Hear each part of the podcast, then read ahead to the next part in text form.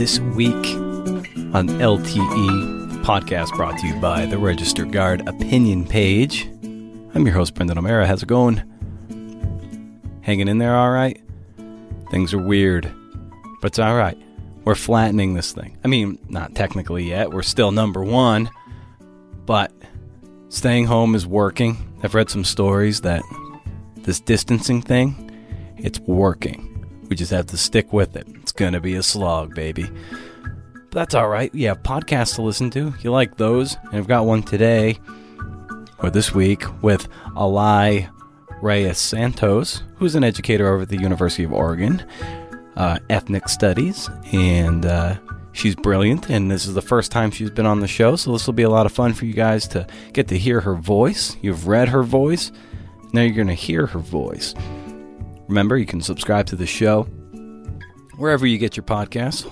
Hopefully, soon. We're working out the RSS issues. Uh, be sure to submit letters to the editor if you would like.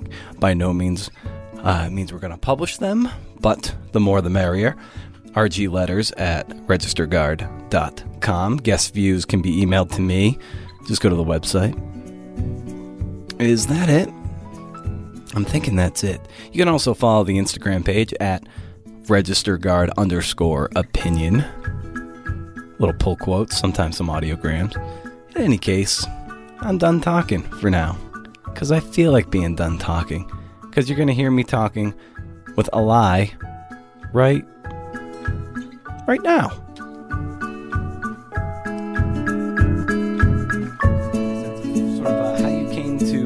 Arrive at UO oh, and, and and um, and study study what you study?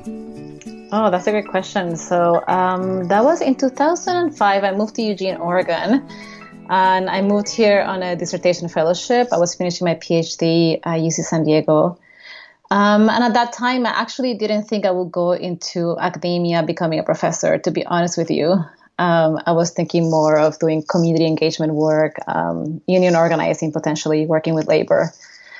But it so happened that I finished my PhD and a position open at the university here. And I had had the luxury of working with a few of my colleagues, Michael Hames-Garcia, Lynn Fujiwara, Ernesto Martinez, on a few projects during my time here. And I just got really excited teaching for ethnic studies here at U of Oregon. And I think that's because there's a way in which at the time there were only just a few people teaching ethnic studies at the university students were so thirsty to talk about um, thinking about race and gender and class and how that impacts their everyday lives and thinking about what kind of research people do that can speak to those questions that they already have about those themes. So the students thirst for that knowledge really got me to say okay i think this is the job for me. And i've been a professor at University of Oregon in ethnic studies for 14 years right now. Mm. It's kind of amazing how quickly time has gone by. Yeah. But that that has is basically what's kept me motivated. Students' interest, engagement, and the alum are amazing. I still keep in touch with many of them. They do wonderful things all over the state and the U.S. with the training that we give them. Um, so it just keeps me going and really inspired. Mm. So uh, going back a little bit, you you said that you know you were thinking you would go into something that had to do with you know uh, labor relations and and stuff of that nature. Um, what was the kernel or the inspiration behind uh, behind that? Um, you know, before you made the pivot to where you are now, like what was that kernel of inspiration? Well, you know, before I came to Eugene, I had been um, doing different kinds of community engaged work in San Diego. Some of the work I've been doing have, have been about supporting labor organizing at the university, supporting employees uh, to have healthcare benefits, um, in particular healthcare at the time. And also, we had done a lot of work at the time around access to higher education, making higher education affordable for people. Uh, higher education has been so cut. Uh, our budgets have been cut all over the US for the past 20, 30 years in such drastic ways that it makes it really hard for students who don't have money to pay to go get to go to college to be able to go there. So at that time, I was doing a lot of work with students and also with a lot of the staff at the at the UC system to basically get universities on board with providing education that was affordable. And you know, we gained a few things, we lost a lot, and we're still in that battle for making higher education accessible. And the labor sector became so important in the way that all the staff uh, supported students in that struggle. Uh, that then students also began to learn about what was happening in, in the labor sector, and we began to support them as well. So it was a really beautiful kind of coalition building between those sectors, and it taught me a lot about community building and solidarity. And so that's that's the kind of work I was doing there. And somehow, when I came here, it translated into this um, this job, teaching for ethnic studies. Mm.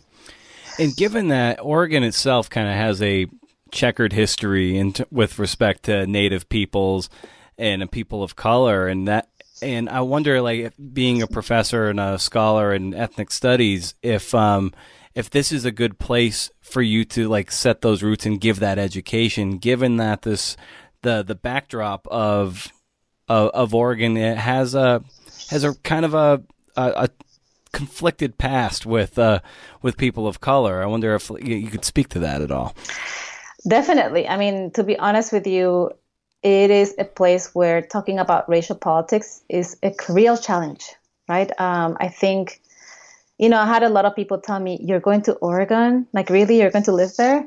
Uh, because they said, you know, we know about the history of Oregon, we know about the KKK, we know about the exclusion laws against Black people and Chinese people. We know about, um, you know, the tribes and the fact that many of them were actually dismantled in the mid 20th century. So people were asking me like, what, what are you thinking? What are you doing? And going to that context, um, you know, neo-Nazi presence as well. And uh, I have to say that part of what was exciting about it, um, even though sometimes it is still it is hard sometimes, you know, because those are realities that we continue to live today, is that it's like a fertile ground to actually have hard conversations with people, to teach, teach people about the history of Oregon as it relates to the rest of the country and also to the continent.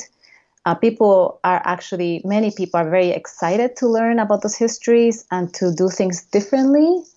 Um, and I think that in a way, that really harsh history that makes it a place for somebody like me with the training I have on racial justice to then make a difference, to actually see things happening as we continue to educate people around these issues, you know, whether in the classroom, out of the classroom, in workshops in the community, through films, through op eds. There's, you know, the kind of email response I get to the op eds is beautiful, people being really excited about the things that I share, and then that they're trying to change also how they interact in the world because of it. So that, that really is inspiring to, for me here. And as an educator, what do you find is the the best way that you or the best tools at your disposal that really you know hammer a lesson home and get you know engage your engage your classroom? Hmm.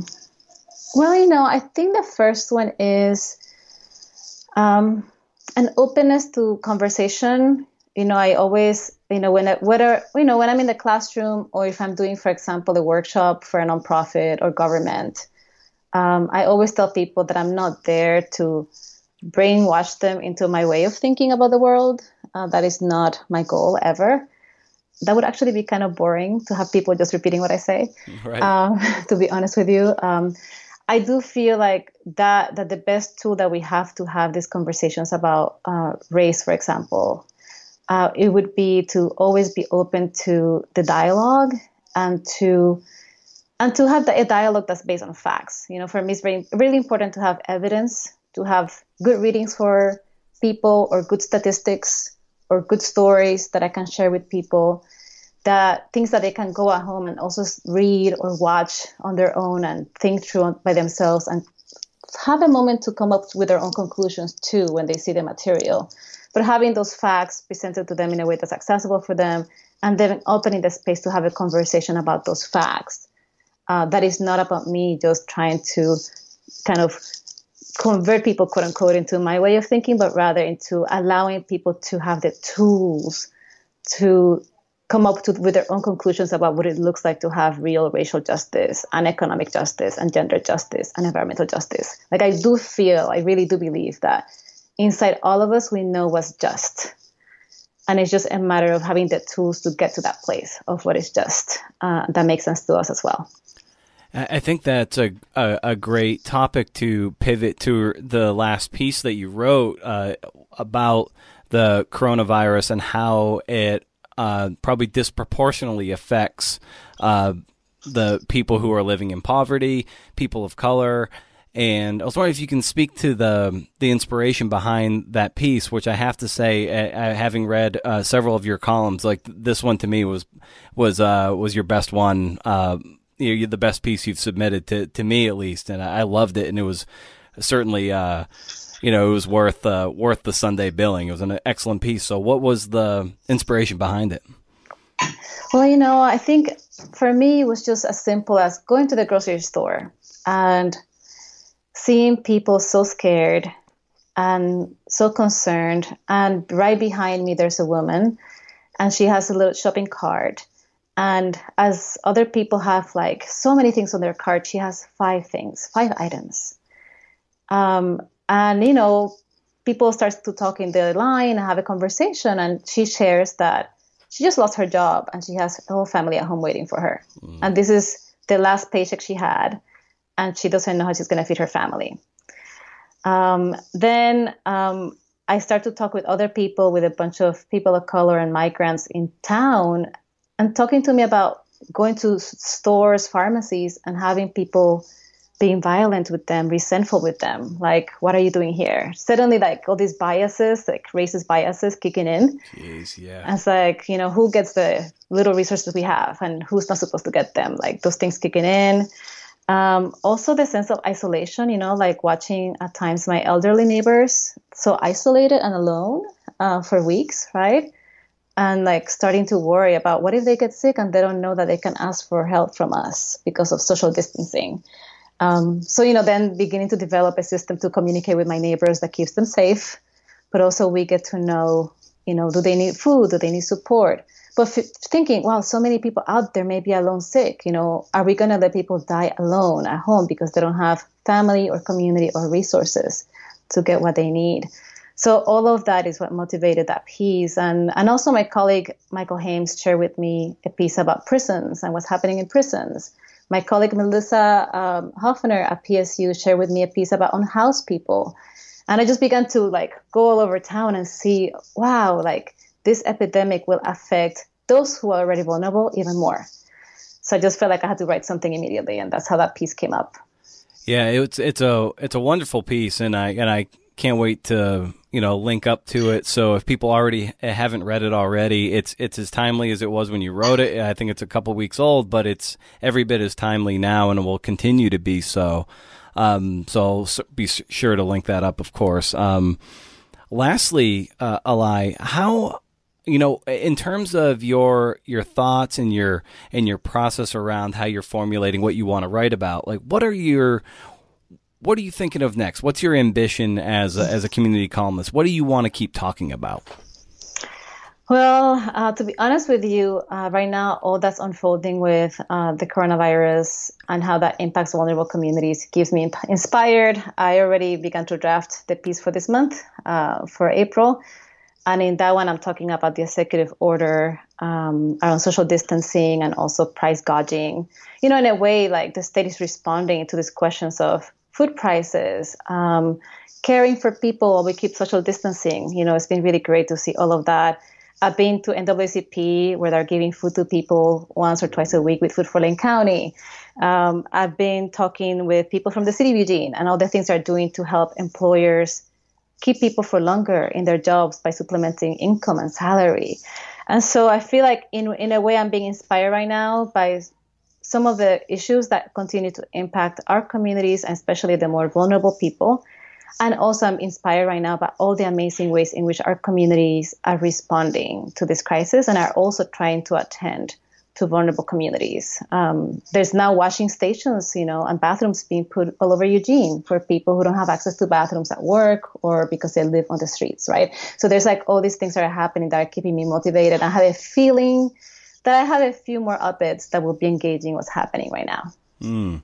Well, that's great. Well, this was wonderful to get to talk to you and uh, unpack, uh, you know, sort of what's on your mind and how you go about, uh, you know, uh, sort of digging into the into these columns. So, uh, thank you so much for, you know, hopping on the show and uh, and, edu- and educating me and entertaining me and uh, by extension the listener. So, thanks for coming on. Thanks so much for having me, Brendan.